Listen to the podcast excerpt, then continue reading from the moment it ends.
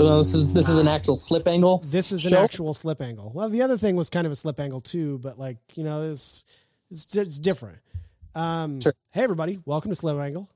Uh, back on the line is Andy Smedegard, Smedegard, um, who is a longtime grid life driver, supporter, racer, um, like general awesome dude, and uh, to my knowledge, one of the very few original Grid Life One attendees. I don't know how many people were there, but I feel uh, like so much personal regret that I wasn't involved at that time. Um, because it's just like it was this thing. It was like, oh, I was at I was at Grid Life One.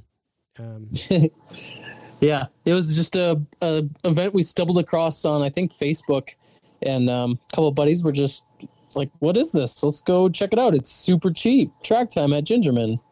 So and it ended up being very cool. does that? I'm I'm trying to remember. I think you've missed more than one recently. How many of them have you attended? I, I think I've I've made every of, of the Gingerman festivals. I think I've made every single one except for one. And that was because uh, I think it was the same weekend as Maps uh, PG, right? I believe so. I can't remember. Too many events. Yeah, too many events.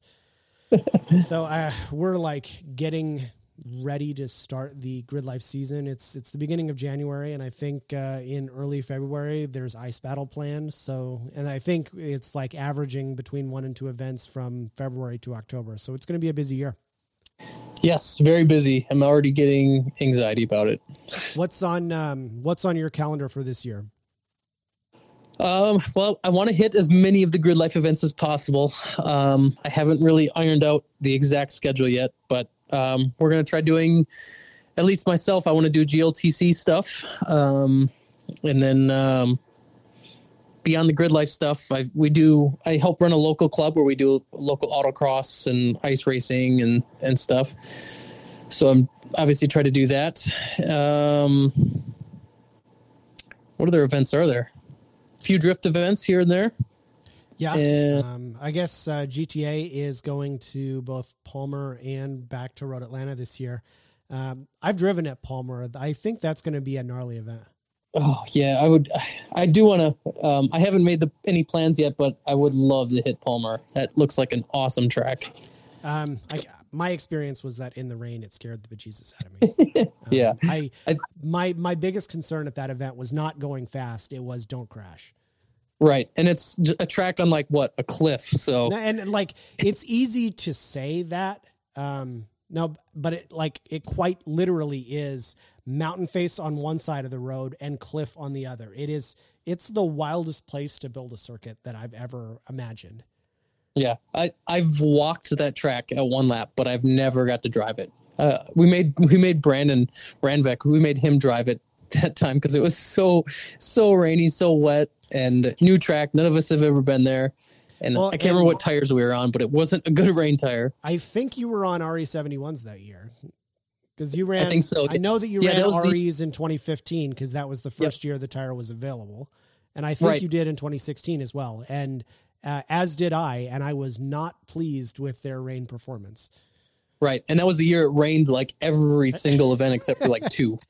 Oh, and I, I think the craziest thing about Palmer was the main straight kind of coming to start finish is downhill and it's it's an arc. So it's it's not actually straight. You're turning. And at start finish, it was raining so hard that there was standing water running across the track. Mhm. And uh, Yep. I, I think my car, and I'm going slow, my car's doing like 115 going through the puddle. And and I was like, nah, this is this is bad. I don't I don't like this one bit. Yep, you'd you'd hear everyone's lift. They'd lift off throttle once they got to that section, except for uh, Robert Thorne. Who was, very was fast. just flat. Stock GTR on I think Michelin. I uh, remember bro- um, Chris Mayfield being really fast at that event too. Yeah, yeah. Both of those guys are good drivers. So, um, since the last time you've been on the show, you've done a lot. You run a shop now, and you specialize in K swaps, uh, predominantly in S2000. What else do you put a K motor into? Um, I mean, I, I don't want to say I specialize in K swaps, and and and it honestly has just become like everyone thinks we specialize in K swaps, and it's not. That's not necessarily true. It's just we've just got a lot of people that have come to us that want to do K swaps. Well, I mean, I guess eventually, if you do enough of them and people recognize you as being a leader in that space, like I, you, I guess you may not be a um, you may not be exclusively that, but you you may be an expert at doing it. Sure. Yeah, we, we have done a lot of K swaps, um, a lot of S2s, but I mean, we've done it in, you know, your Honda Civics and, you know, uh, we've done it in an FD. Uh, I had one in an RX8. I guess I've, I've done a few K swaps. Did you finish in, that project? I remember uh, it was what a year or a year, year and a half ago. Uh, I was at your house and you were working uh, from your your shop garage or your garage shop at that time, and you had a I think it was a blue RX8 that you were fitting a K motor into. Did that project Yep. ever get finished? Well, I mean, it got to the point where it would run and drive, and then there was a lot of other stuff it needed, and I, I just was kind of running out of maybe time and motivation. Um, it just didn't make much sense to me. It didn't fit well in the chassis, and everything had to be modified. And Well, that's kind of a shame because uh, I, I think shells for RX8s are cheap because the Right. motors in And- them are not good. yeah, and they are, and and that's kind of why I w- wanted to try that chassis, but it just nothing was fitting very well. It required too much modification of everything else. The engine basically had to sit inside the the cockpit of the car. It I don't know. I just kind of gave up on it. It just why just do it. Just get an S two thousand if you if you want to do it. Yeah. Yeah, the RX-8's a cheap chassis, but you have to modify so much more stuff to make it work. Well, I guess speaking to that, um, I saw right before the new year that um, K Power or K Miata did put in a a K motor into a BRZ, which I think is is kind of a natural choice because it's another chassis that is really good, but the Yeah. the power plant in it is is not. Um, Yep. And so So I imagine those shells will become cheaper as more of those motors blow. Yep, and that's that. We're we're currently working on a project too, where we're doing. Um, we're working with TF Works and um, a local, a local friend um, that has an FRS. We're doing a K swap in it, so um, I think you're going to see a lot more of those probably in the near future. Those chassis are so abundant, and yeah, the FA motors aren't that. I remember when en- that chassis came out and people were paying dealer markup for one of those. And that like now to me that just seems crazy because they're so available and you can get Yep. them for cheap.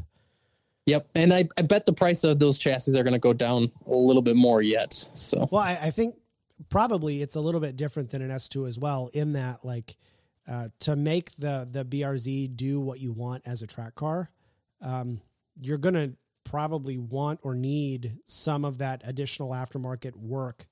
Um, unlike an S2, which we talked about on the lunch breakdown. So like I, I imagine the values for BRZs will probably stay low because the number of buyers that are like you know looking for that shell to do a very specific thing will probably be a lot less than the drivers looking for a clean S2. yeah, yep, for sure. hmm So, um, for I think about 18 months, you've been working on a DCT swap into something, in this case, an S2. How's that been Yeah. going? Um, it finally has got to the point where it's really fun. I, I've it's it's been in the planning stages for a long time, and and it, it was kind of a, a project that was not necessarily on the back burner, but just kind of something that was been going on in the background for a while here. And um, I was always like, I, I wasn't always super excited about it because it was I, I knew that the amount of work needed to make it work was a lot but we, we kind of kept plugging away little by little and it got closer and closer and finally to the point where we we got it actually in the car and running and um now i'm just so pumped about it because it, it works so good i'm super excited to see how it works on track So I saw that you made a um, a Facebook post a couple of days ago to answer a couple of introductory questions for people who might hit you up about DCT swaps into anything. First, Yeah. you said uh, this is not an easy swap, and two, this is not a cheap swap. So Right. uh, let let's tackle the first point. What now that you've kind of figured some things out, um, what are the major things that make it still uh, a very difficult item to do? Well, um, number one is there's not much for off the shelf um, parts. So you're kind of stuck making your own adapter plates and flywheel adapters um, currently. I, I, really do think this is going to change the next within the next year or so. You're going to start seeing a lot more aftermarket comp, uh, or aftermarket parts and, and companies coming out with stuff, which is going to help a lot. Uh, but as of right now, there's not much. So you're kind of making your own stuff. So you've got on one end, you've got the you know mating the the trans to whatever engine. So you got to make your own adapter plate and then a flywheel adapter of some sort. And um, the other end is a drive shaft, which isn't that complicated, and maybe a trans mount, which again isn't that complicated. The other big part is wiring. It's it's pretty intense to rewire the entire mecha, mechatronics unit um, because you're now basically wiring a full standalone GCU to the trans. So GCU there's a gearbox control unit. Correct. Yep. Yep. Gotcha. And there's a lot of wiring there. So I mean, you've got uh, for the trans we're using, for example, has um, I think there's about 30, 20 i can't remember exactly about 30 wires going inside the trans wiring up to various sensors and solenoids and stuff. Um, so you have a lot of wiring there you have to do um, a lot of small little soldering stuff. And then you're also trying to integrate the gcu in with your engine ecu so the engine also has to be you know you have some sort of shift cut or power cuts on upshifts and then downshifts you have to be able to like blip throttle and stuff to make smooth downshifts does that so there's does that like by necessity mean that a car that if a customer comes in and they're looking to do a swap like this, does that almost guarantee that they're going to need a standalone ECU to even like to even consider it? Well, to to make it work well, um, you don't necessarily need, need needs a I don't know. I guess that's a hard uh, a hard word. Um, you well, you can ship would this it, trans. Would it be always the more effective, uh, cost effective option to have a standalone to do this? cost effective no i mean you could you can run this trans without you know hardly anything to the engine ecu you don't necessarily need shift cuts. You don't necessarily need throttle blips but it's not going to be very smooth. Um, you know it's like you trying to downshift without heel toeing. I mean yeah it works do it it's just not right. Um, so to make it work well you're going to need probably not necessarily just a standalone ecu but an ecu that's capable. Um, and what we're using on like Alex's car, for example, is just an AEM Infinity, which is borderline capable. Um, we can make it work through some roundabout ways, uh, but it's probably not the most ideal. Yeah, I, I think it's fair to say that to try and achieve like you know Porsche PDK OEM drivability is almost impossible. It I don't want to say impossible, but it definitely it is definitely um, difficult for one person with limited time to be able to pull off something that can drive as well as like yeah Porsche PDK. And if, if you've never driven a Porsche PDK, those things the the trans on those is just it's so good. Well, I'm, and I'm, I'm, i know that I don't want this to go to like a, a save the manuals uh, rant, but uh, it is remarkable that the PDK is as good as it is, and it's it's no doubt that it is faster.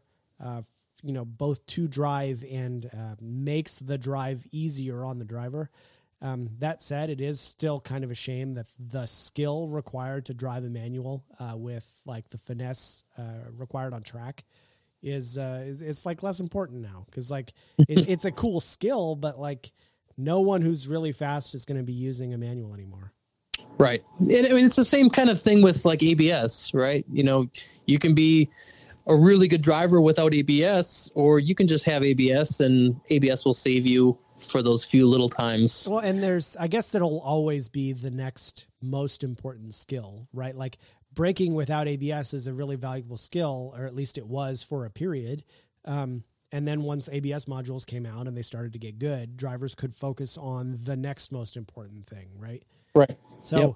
what and, do you what do you and think? that's exactly it. Like you when you build a car to you know for the track and you want it to be good, if if the suspension isn't good, if it's really hard to be, you know, if if it requires such a smooth driver, you know, it's it's it's having to take away other um the attention of the driver to try to be smooth. You know, if if you can make something easy to drive, why not? Yeah, of course. It's, it's only like, going to make it that much faster. Something that's easy to drive will probably always be faster than something that's hard to drive. Mm-hmm. Because it takes some fraction of your focus to drive a difficult to drive car. Exactly. Yep. So the, the goal is always to make the car as easy to drive as possible. So uh, I, I, think this podcast is going to meander a little bit, but I was talking with um, Brandon Brandvac about his car in street class and what else could be done to make it faster. So I, I don't think it's um, it, it's not a stretch to say that Brandon is a really really talented driver. Um, but at the moment, uh, the competition balance of performance I think lends itself a little bit toward uh, turbocharged cars, and so uh, we were we were talking a little bit about what might be done to make uh, his E36 with an S54 uh, a little bit faster. What do you think um, for someone who who might be coming with an NA car like a you know a BMW or whatever? What kind of setup do you think would be uh, useful to run in street class to try and be at the front? Like what what well, is, what does and or excuse me what does Brandon need to change to to get a couple seconds? Oh, there's a few things, and I, I, think the biggest thing right now on Brandon's car is weight. Getting that thing a lot lighter. Um, it's still really a full weight E36. We haven't done any weight reduction stuff to that thing at all. What does it weigh um, right now?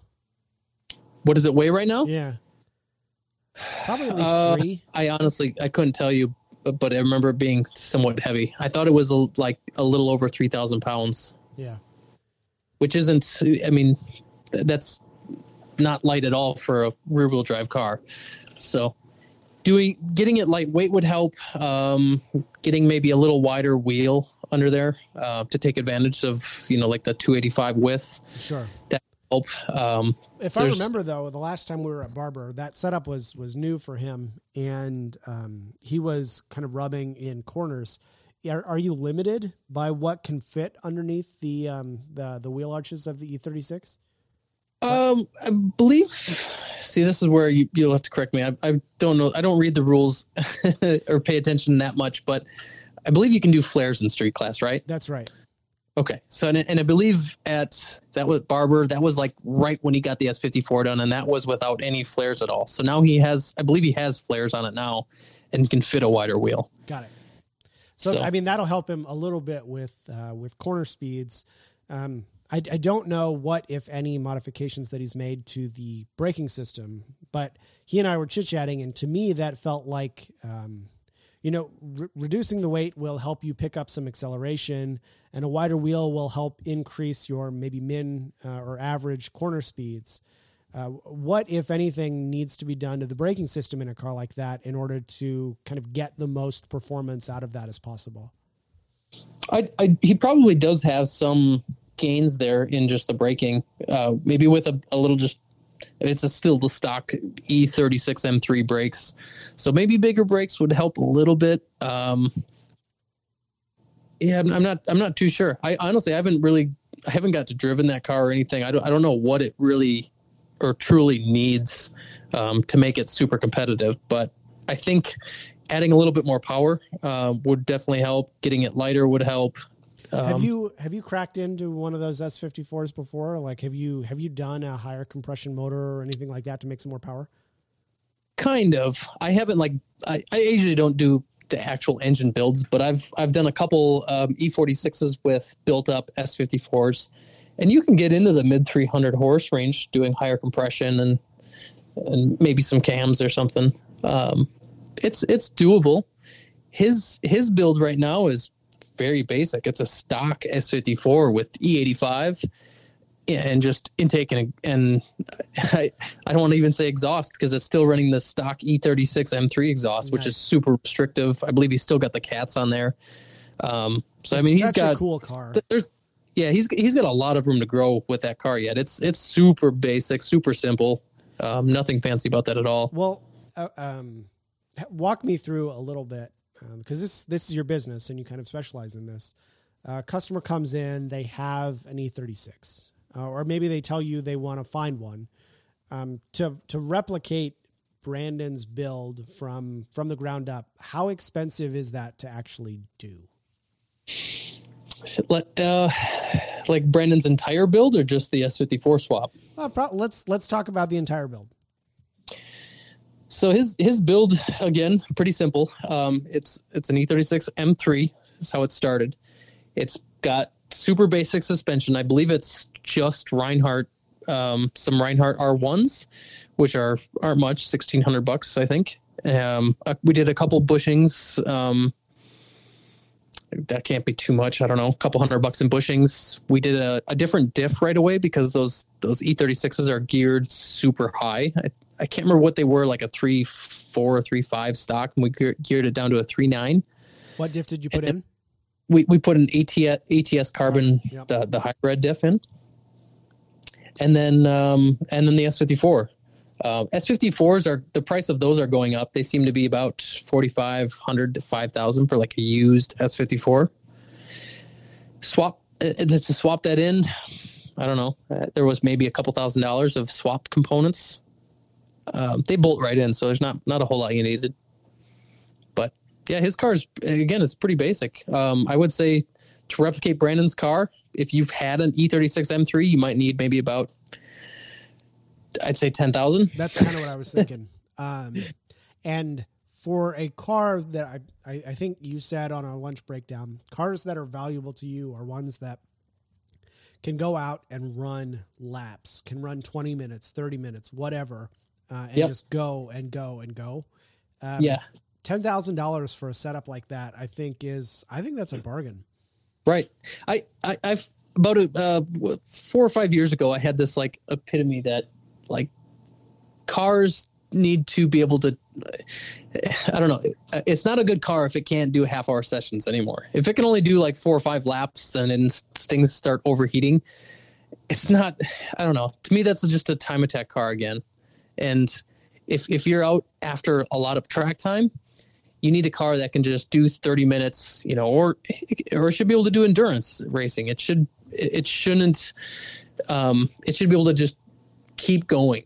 Um, well, I mean, uh, depending on your tire, tire choice, you're going to find the limit of the tire pretty quick after a few laps. Sure. But at the same time, like even in a time attack session, you know, you may want to get your perfect lap down on lap one like everyone else does, but at this, I mean, you may not have that opportunity. Something may happen to you or to you or your lap. You may make a mistake, or someone might have an incident that slows you down a little bit, sometimes you may want to be out there running to lap nine or 10. And mm-hmm. if you have a car that can only make one attempt, that's not really an option for you anymore. Yeah. Yep. Um, yeah. I mean, if the car can't keep, keep going, you know, then yeah, you're at, you're at the mercy of the car. So you as a driver, if you're just out after trying to learn and get the most seat time and, and perfect your driving, you need a car that can just keep going. Well, I would say that that was probably the biggest mistake that I made as a driver um, was uh, starting with the Evo, which was a modified street car, um, full bolt-ons basically, and I felt um, an unreal or like a, a, a fake pressure to modify to go faster to, to have a car be more powerful you know better brakes better better whatevers um, and and everything that I was doing was spending money making the car uh, quote better. And what that meant was that I didn't have a ton of money available to to run 15 track days a year. But I would argue that I'd be a better driver today if I had spent that money on just going to track days with a slower car than than trying to modify the Evo to be crazy. Yep. Yeah, you can spend a bunch of money on your car to make it faster, or you can spend a bunch of money on yourself to make you faster. Well, uh, on top of that, like, um, and and outside of the time attack environment, um, I think that cars that make more than four, 450 or 500 wheel horsepower are scary to drive. They're way too fucking fast. Yeah, um, yeah, they they can be, um, especially like, on tracks. If you aren't as skilled as the performance potential of your car, I think it's really dangerous. Um, you know, there, there's no limit to what you can go out and buy in terms of performance. Uh, but you can go out and hurt yourself pretty easily by just making a small mistake if you have a car that has 700 wheel horsepower. Yeah, for sure. Plus, w- with that much power, you're you're not really spending that much time learning. You're just trying to hang on to this car. Um, it's it's so hard to learn on such such high horsepower cars.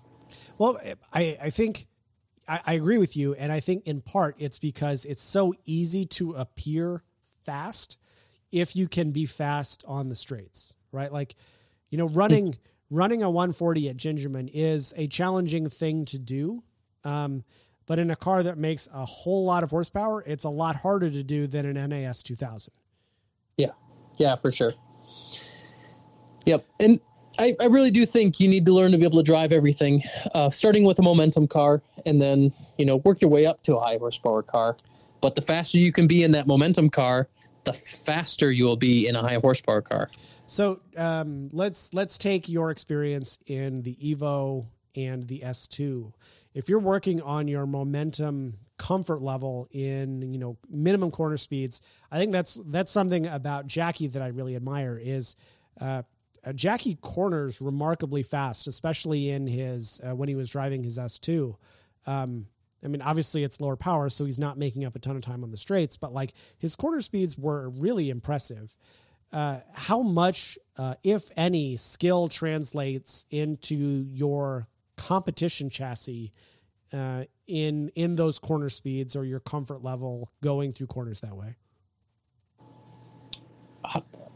How much translate? Say like, that again. Uh, so if uh, if you work really hard in your momentum car and you get really comfortable, you know, with uh, getting all the speed there is through corners, um, mm-hmm. and then you you kind of jump into your competition car, how much of that do you think carries over?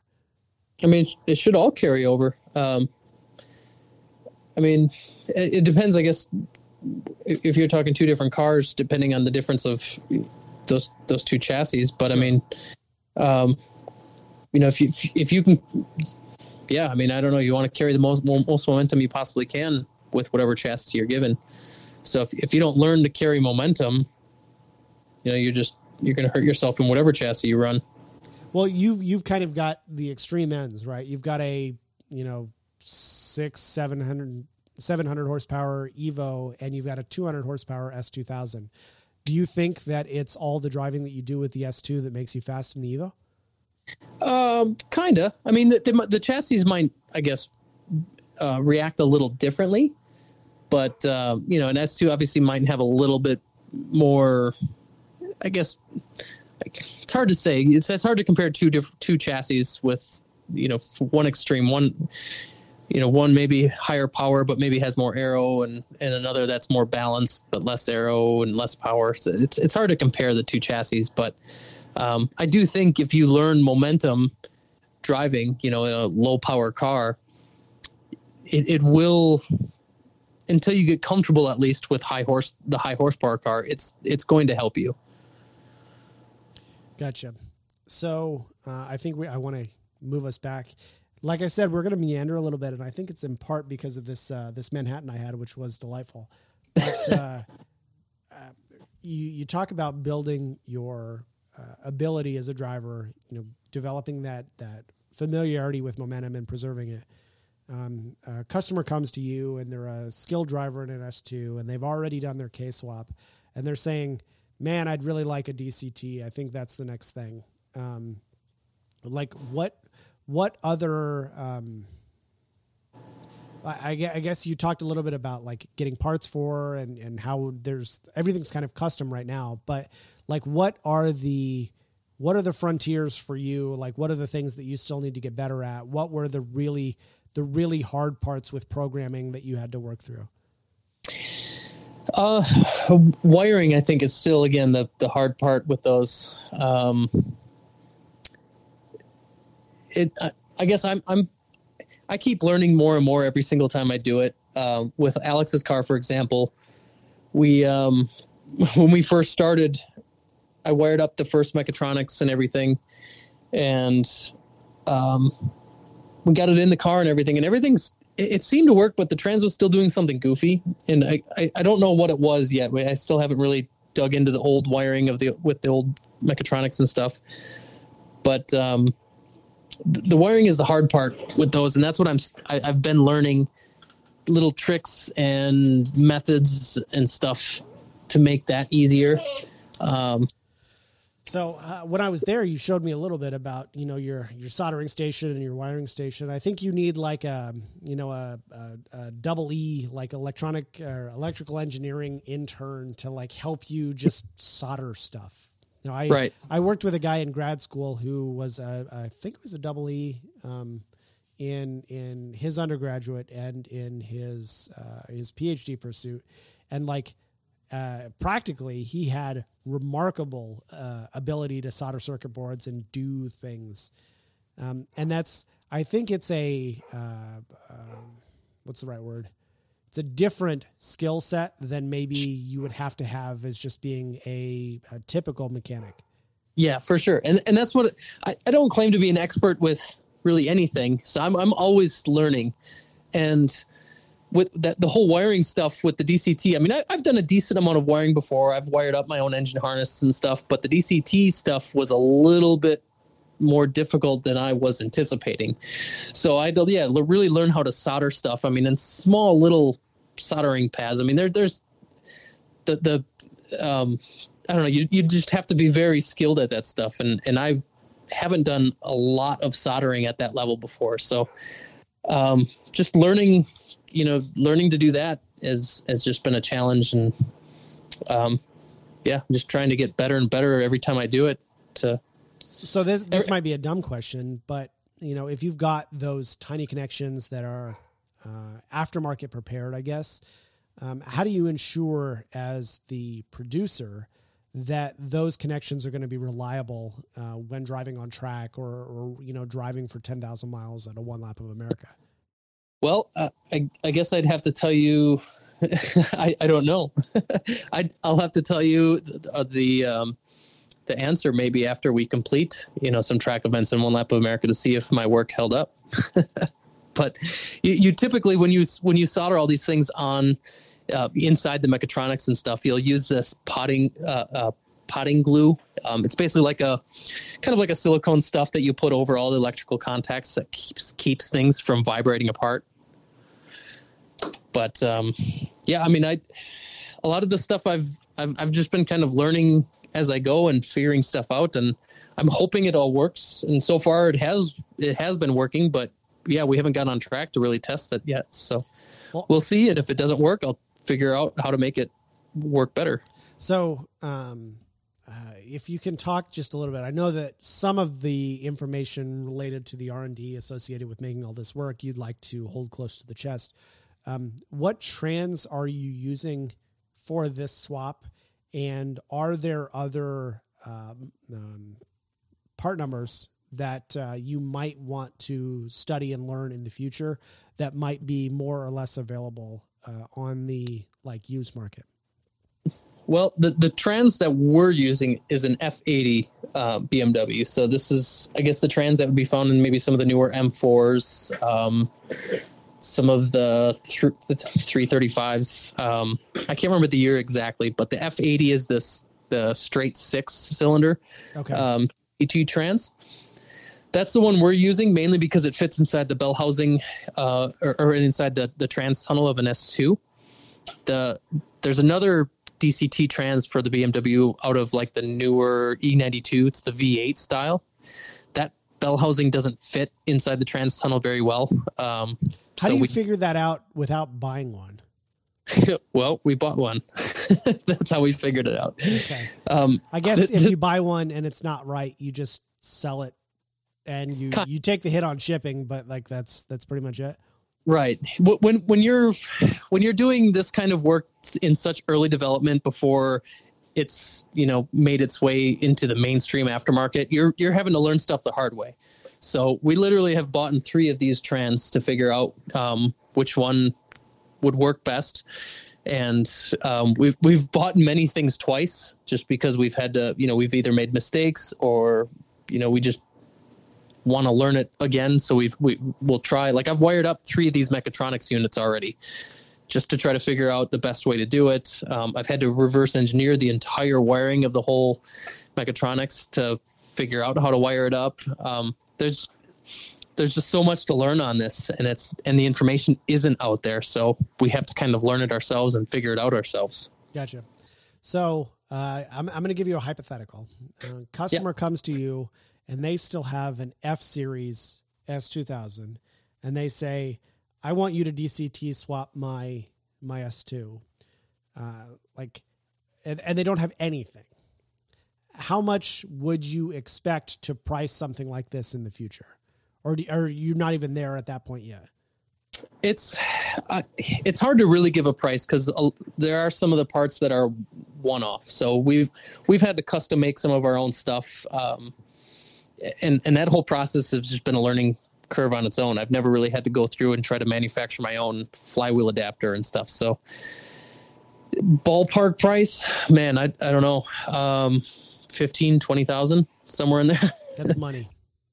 I, I, I tend to usually estimate high, but um, yeah, I mean it's it's it's so hard to estimate right now because there's so many one-off stuff, and it usually eventually leads into other stuff. You know, you you need again like you'd have you'd go down the whole ECU route. What engine ECU do you have? And you maybe need to upgrade that. And it just, it's a very slippery slope. I mean, really, at this point, so early in the game, uh, this might make sense if if this is a competition car and um, you know you are you understand the expense associated with building something that's entirely new right so this yeah. isn't a it's not an off the shelf setup I mean, right. Probably I, your K swaps are at this point kind of off the shelf. Yeah. You can just do.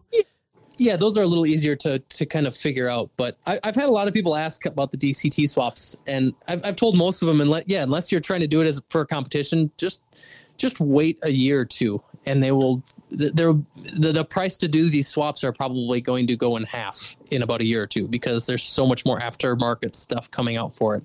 The the trans price might go up, so maybe buy your trans right now because the, demand is going to go crazy with these trans probably pretty soon. But once there's more, you know, adapter plates and flywheels and just more, yeah, off the shelf parts available, you know, then then the price will probably be ten thousand dollars. Not even to do the swap, it'll probably be cheaper than that. Yeah.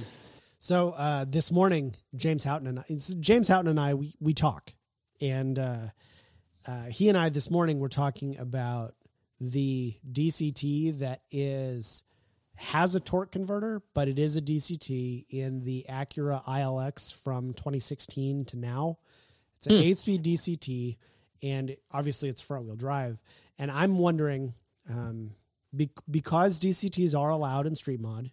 Uh, I'm wondering if there is an avenue for a, uh, a hypothetical front wheel drive car to be fast in street mod with a setup like that, right? Because sure. the ILX has a um, a K24 already, and if you're talking about putting in, you know, a a long block and a DCT into some other shell, I, I have to imagine it'd be a little easier, don't you think?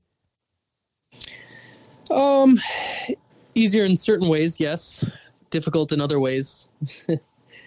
so the, the, the problem with the DCT stuff, um, it's it's so heavy, heavily computerized, right? Like you have to have a controller for it, and that kind of stems its own obstacles. Um, so unless you have a way to control it somehow, you know that can't you just move where, all the bits from the trans. Couldn't you?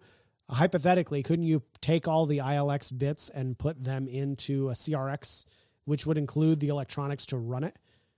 Well, maybe run it, yes, but then to be able to tune it from there, you know, you might still be able to. to um, I, I guess I'm not too familiar with what kind of aftermarket stuff is out there for it, but yeah, it might be able to drive down the road, but is it going to be a well tracked type transmission. Yeah, you know, probably not. to be able to being able to tune some of the stuff is is the other part of it.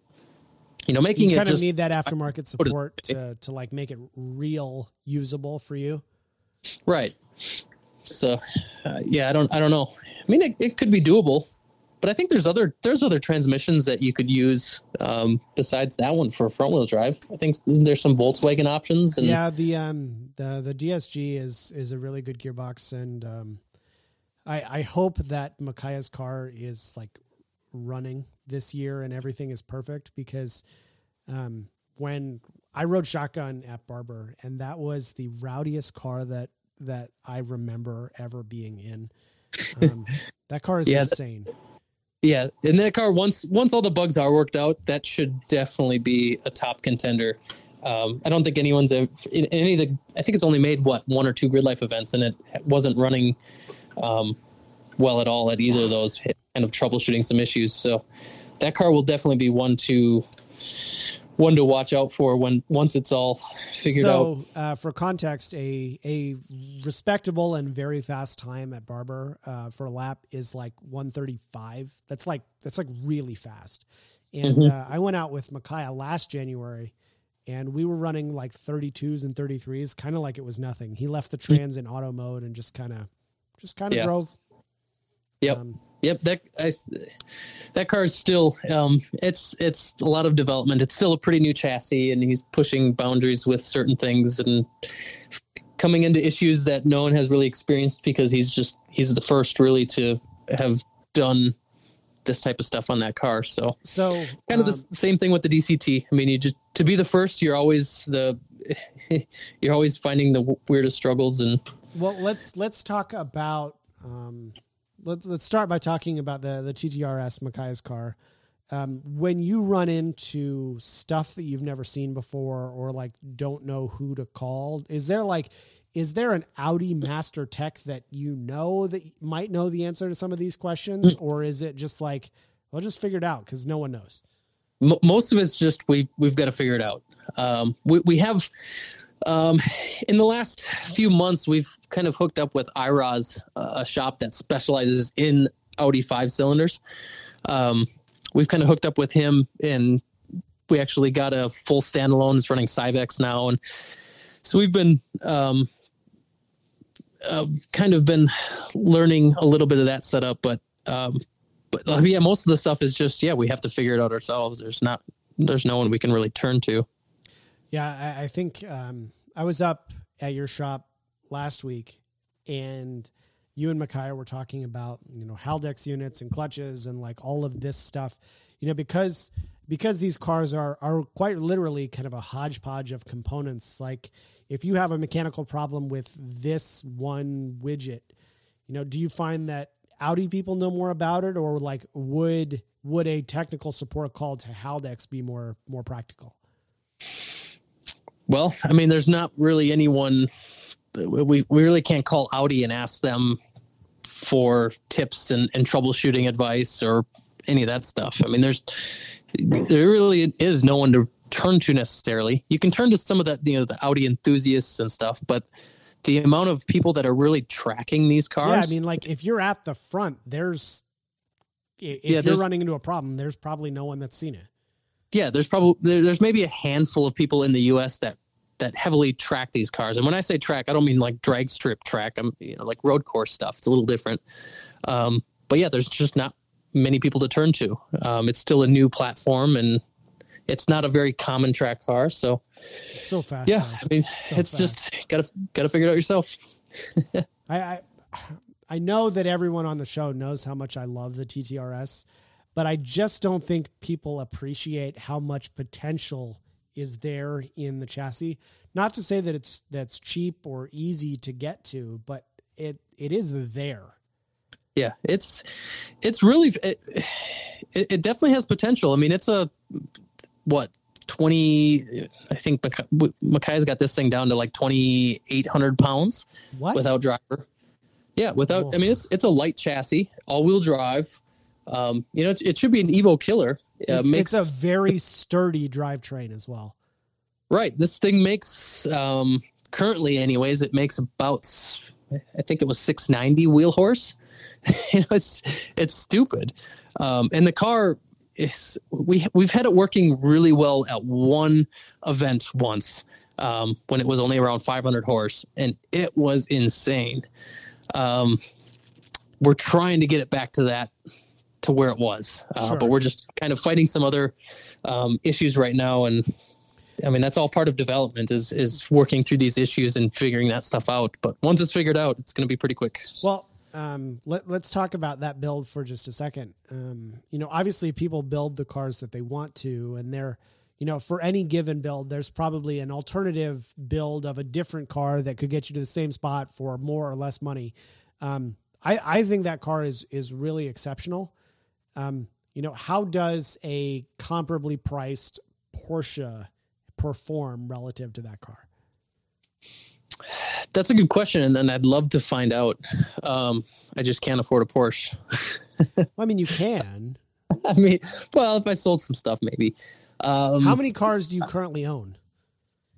I don't know, five or six, a couple. So you've got should a sell them all and just get a Porsche. It'd be you have you have three S two thousands or just two? Uh, two S two thousands, an Evo. Because you gave the trainer to Ronnie. Did what? Did you say that you gave the trainer to Ronnie? Yeah, he's supposed to be running it for this next year GLTC, and then I'm building a new GLTC car. Okay. Um, and then you've got what else? You've got a high country dually pickup. That's lovely, by the way. yeah, just bought a new truck. Um, so in in hopes of getting a bigger trailer and stuff to be able to haul more cars to the track, do some more track support stuff. So uh, Um, is your is your goal to carry three cars, or you just want to do like a two car Well, enclosed, or what? we're we're trying to figure this out. Um, the the goal is to haul as many cars as we can with as least amount of of trucks or drivers as possible. So our, our current plan is to maybe get like a four place uh, trailer. So a four place open trailer and then a two place enclosed trailer and haul six cars with just two rigs. That's the current goal. Wow. Yeah, we're we're always we're always limited to how many cars we can take to the track, and more people have to end up bringing their own rigs. And I mean, you have if you've got six people driving their own truck and trailers all the way to the track, versus if we could just have enough, if we'd had trailers that we just haul two rigs with two trailers and all six cars. I mean, the amount of money we could all save would be be quite a bit. Plus, then you don't have to have six people driving and. You know, you, you know how it is after the event. You leave more, at more room for margaritas.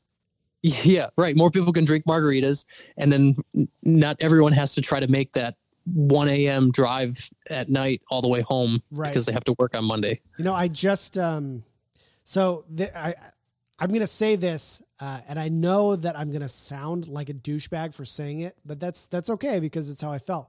Um, I signed up for the advanced group at Just Track It, and Nabil, uh, who I, I don't know personally, but Adam knows him, um, inquired uh, very respectfully what my on track experience was. And I, I, I, I just signed up for the advanced group because that's kind of what I've been running for the last forever.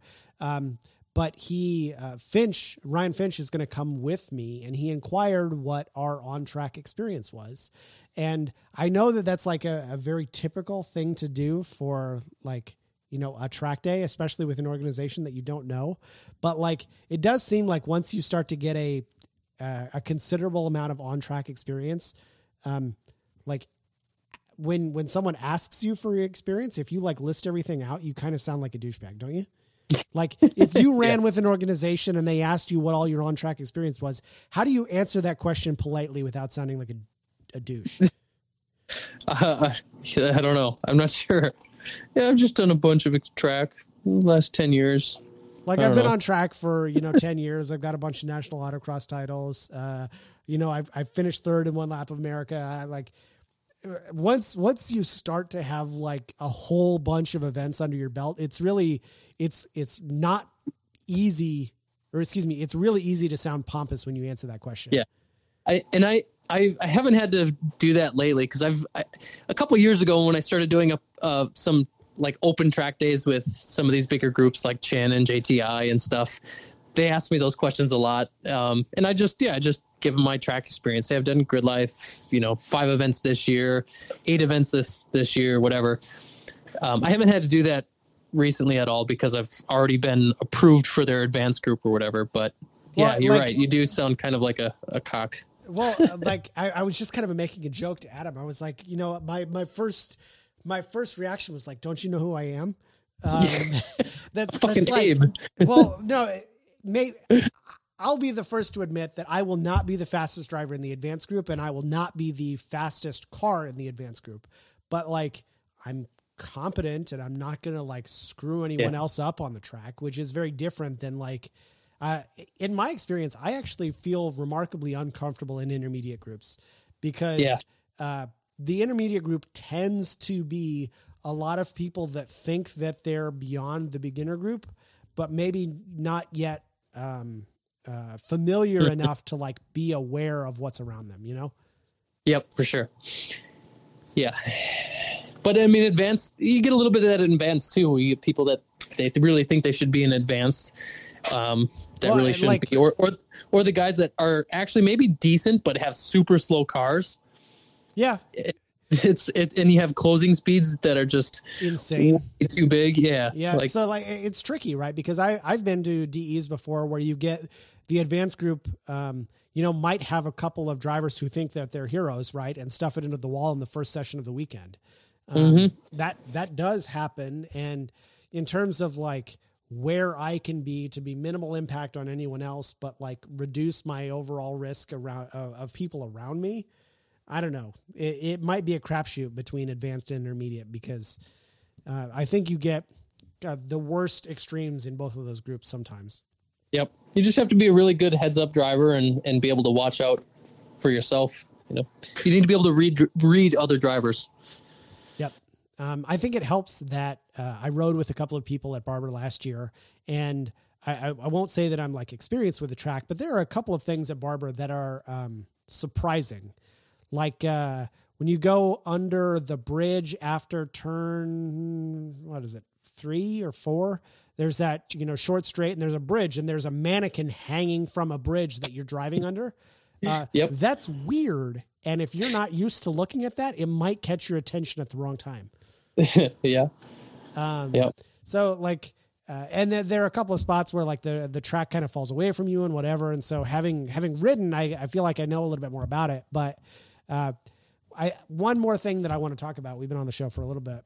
Uh, is uh, you travel a lot to different tracks all over the country, whether it be you know the southeast or far west or the you know the the east coast or whatever. Um, my experience at Barber last year was that the like southern track culture is very different than Midwest track culture. Uh, do you feel the same way? And can you describe how you think they might be different?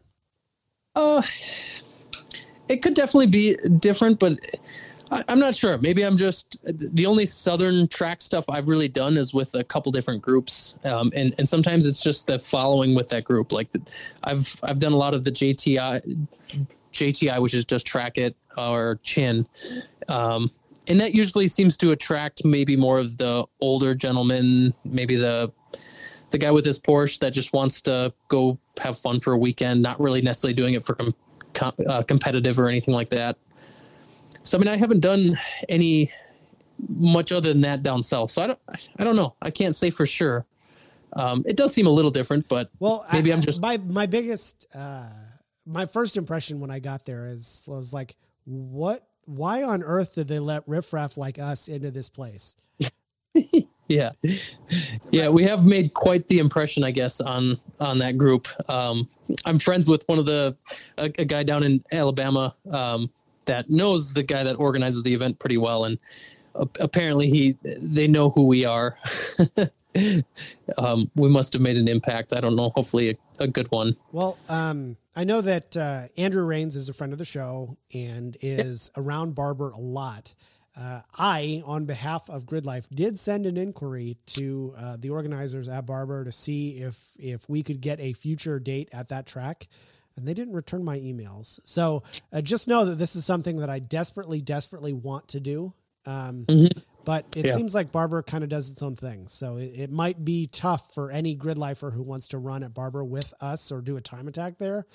I think it would be a, an amazing track to to spectate. Um, it's an amazing track to drive, and it's it's an amazing facility. Um, Yeah. it's really hard to argue with like how awesome that venue is.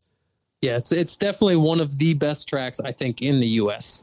Um, in in every way. I mean, it's the the facility's great. The the track is I don't know. It's got lots of elevation and sweepers and kinks, and it's got everything. So that would be a cool place to run. Um, but it is definitely a um, I don't know more sophisticated track.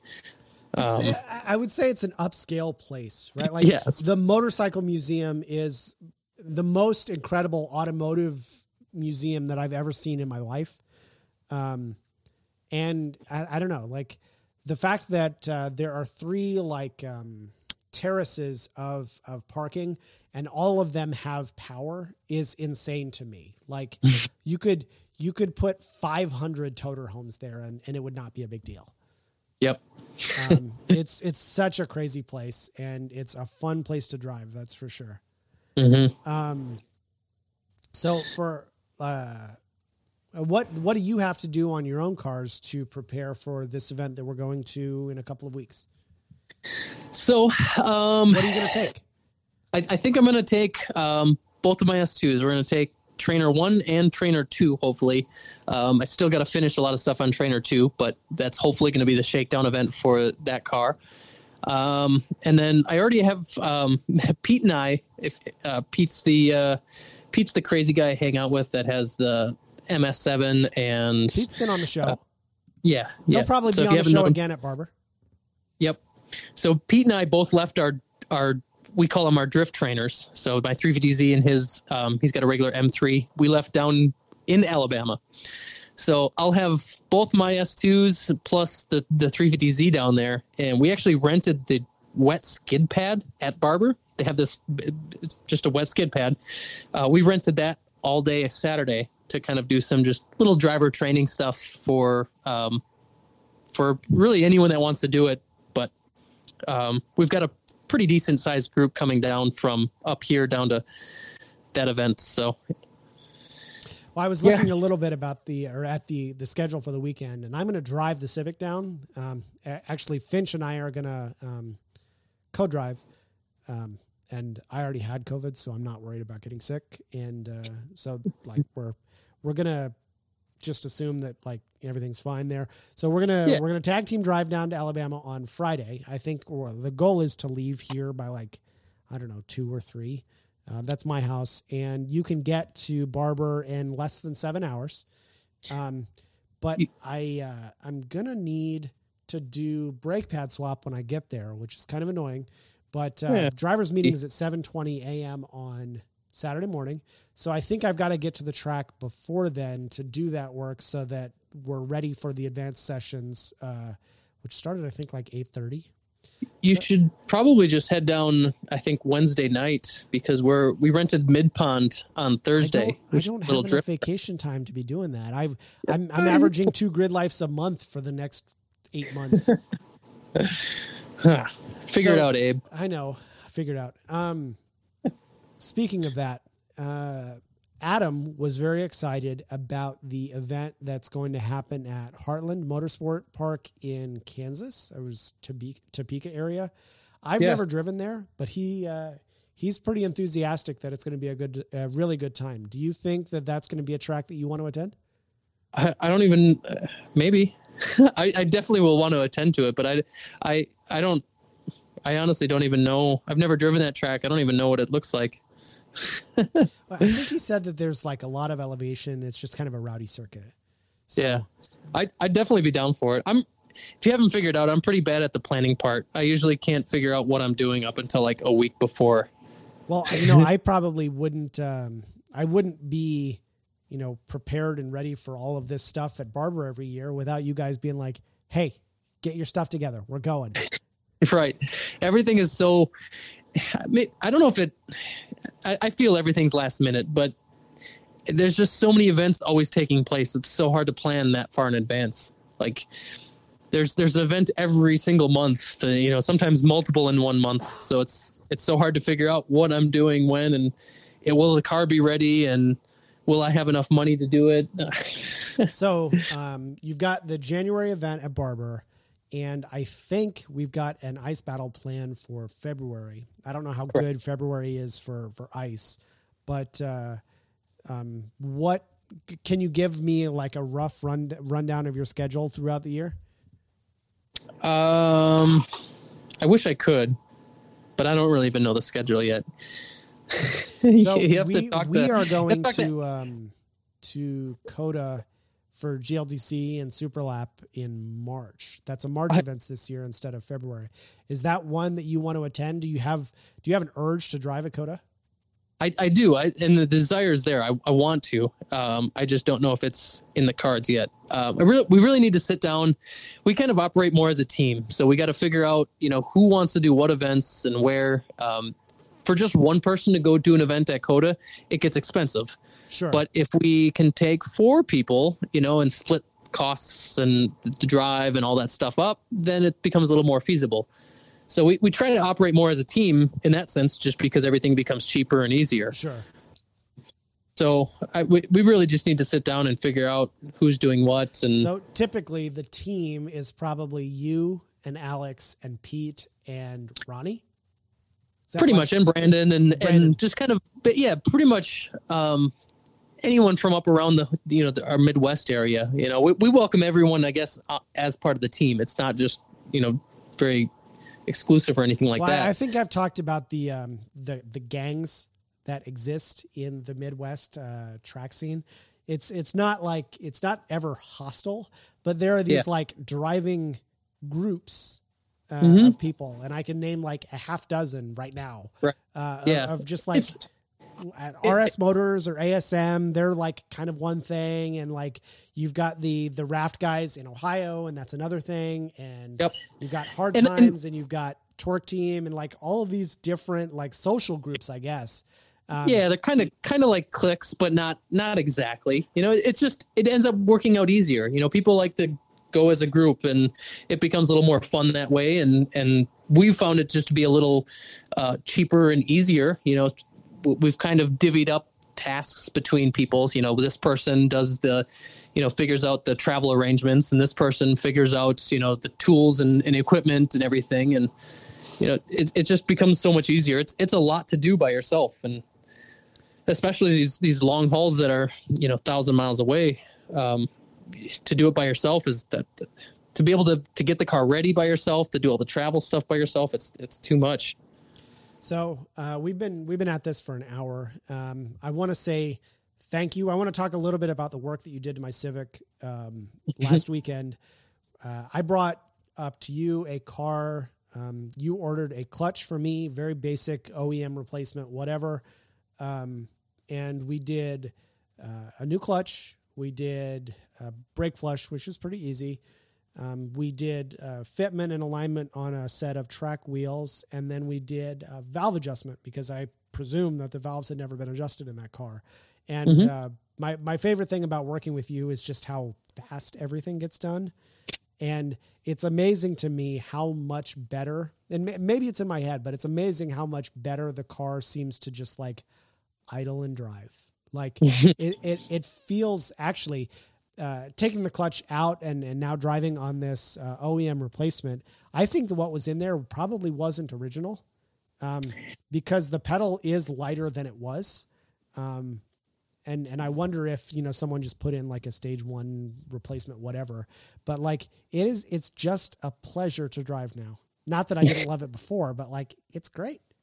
Yeah. I mean, that's good. I'm, I'm happy it's, um, it's treating you well so far. Um, some of it could be maybe placebo. Could be. you know, maybe maybe just yeah, you knowing that it's got a fresh clutch and everything in there. Well, you know, like I, even... I, I, do the same thing after after I do some stuff on my car. You, you, do an oil change on your car, and you're just like, man, this car runs so much better now. Well, yeah, like I, I feel like it's it's it wasn't loud before, but it's um like mechanically up front, it's just not as noisy. Like I feel like it idles better. Um, you know, obviously, when I told Adam this, he was like, "You're a moron." Of course, it's of course it's better, but uh. I, I, think it's amazing. Like, you know, if you're not on top of some of that general maintenance stuff, uh, it's it's amazing like how much you just get used to, right? Like, yep. if it ran like crap and that's the way it's always ever run, you would never know anything different. Um, right. But yeah, you don't know because you don't know. So, um, are you? Uh, let, let's talk just a minute more about ASM, and uh, you know, are you looking for new customers, or are there projects that you haven't done yet that you're looking to tackle? Um, I, I'm I'm open to any new projects. Um, I, I, I like learning. So I mean, I like learning new platforms, new cars, um, different types of swaps.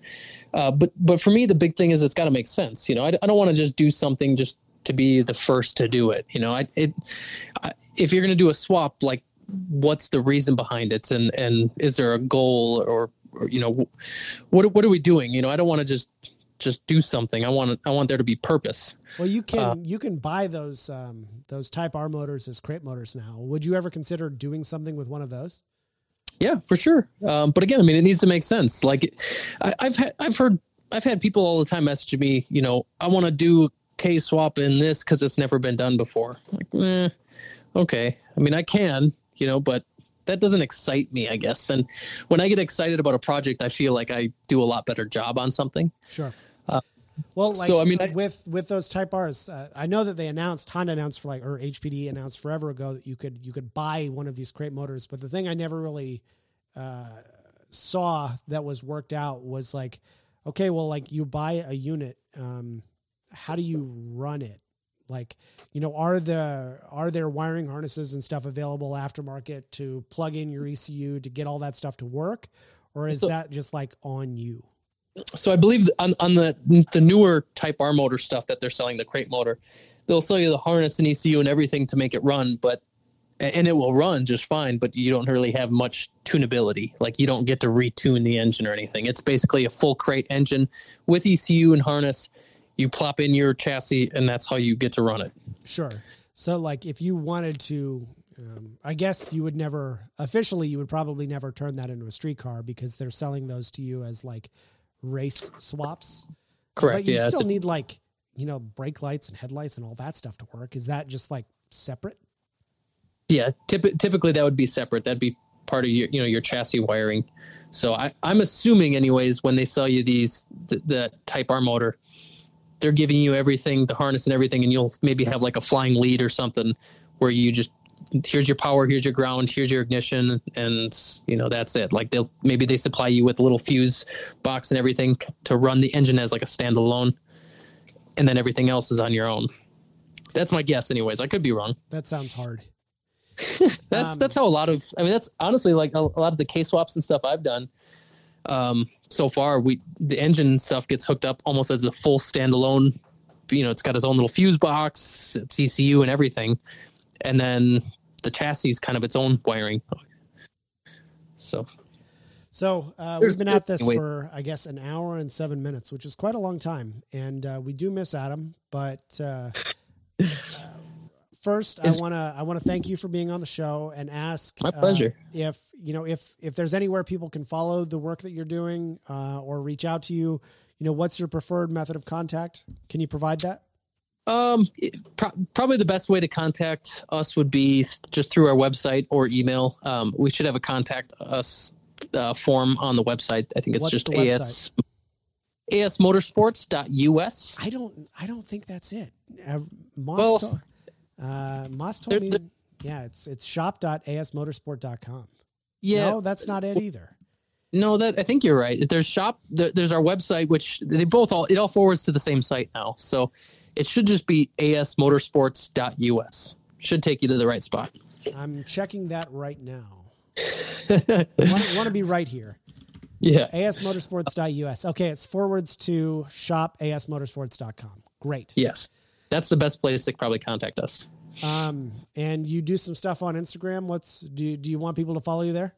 You can, yeah. That one it's just it started off as my personal account and it just still is my personal account. Um, which my personal account is also my business. So I mean, it's all the same thing now, but it's just Dizm, D I Z M M. Which sounds kind of like DSM, kind of. I don't know. That's that where it started. I used to work with DSMs when I was like 18, Young and then I got stupid. um, Okay, well, it's been a pleasure having you on the show. I want to thank all of the Patreon listeners. You guys will probably get first access to the lunch breakdown with Andy. Um, happy new year. Uh, thank you for supporting the show. Um, you guys have made a ton of things possible this year for us, and I think even in the the, the way of COVID, uh, we're going to get to do a little bit of travel, uh, probably this trip to Barber and things, and we plan to record uh, with a bunch of people while we're down there. Uh, I think Adam's going to try and make it. He's working on a really an Accord motor swap for his mm. race car because he can't leave like well enough alone. So he's putting in a an old 2.3 Accord motor, I think, into a Civic, which is something he's done before, but like has to do it all over again because like he doesn't have any of the stuff anymore. Um, but Barber's two weeks away. Uh, if you are interested in that event, I, I, would highly recommend it. It's a really cool HPDE at a kind of a fantastic place, and uh, we. I believe it is filling up. So if you want to do it, you better get on it soon. Get your tickets, and uh, thank you for supporting the show. We look forward to doing a lot of um, uh, new content for with with maybe some people you haven't heard before um, soon. So thanks again. Uh, Happy New Year, and we'll talk to you all soon. Slip Angle was created by Austin Cabot and Adam Jabay, co-hosted by Derek Yarbrough and production by Abram Schmucker, who mixes all of our terrible audio. If you like the show, please rate us and review us on iTunes and come and find us in the pits at a grid life to say hello.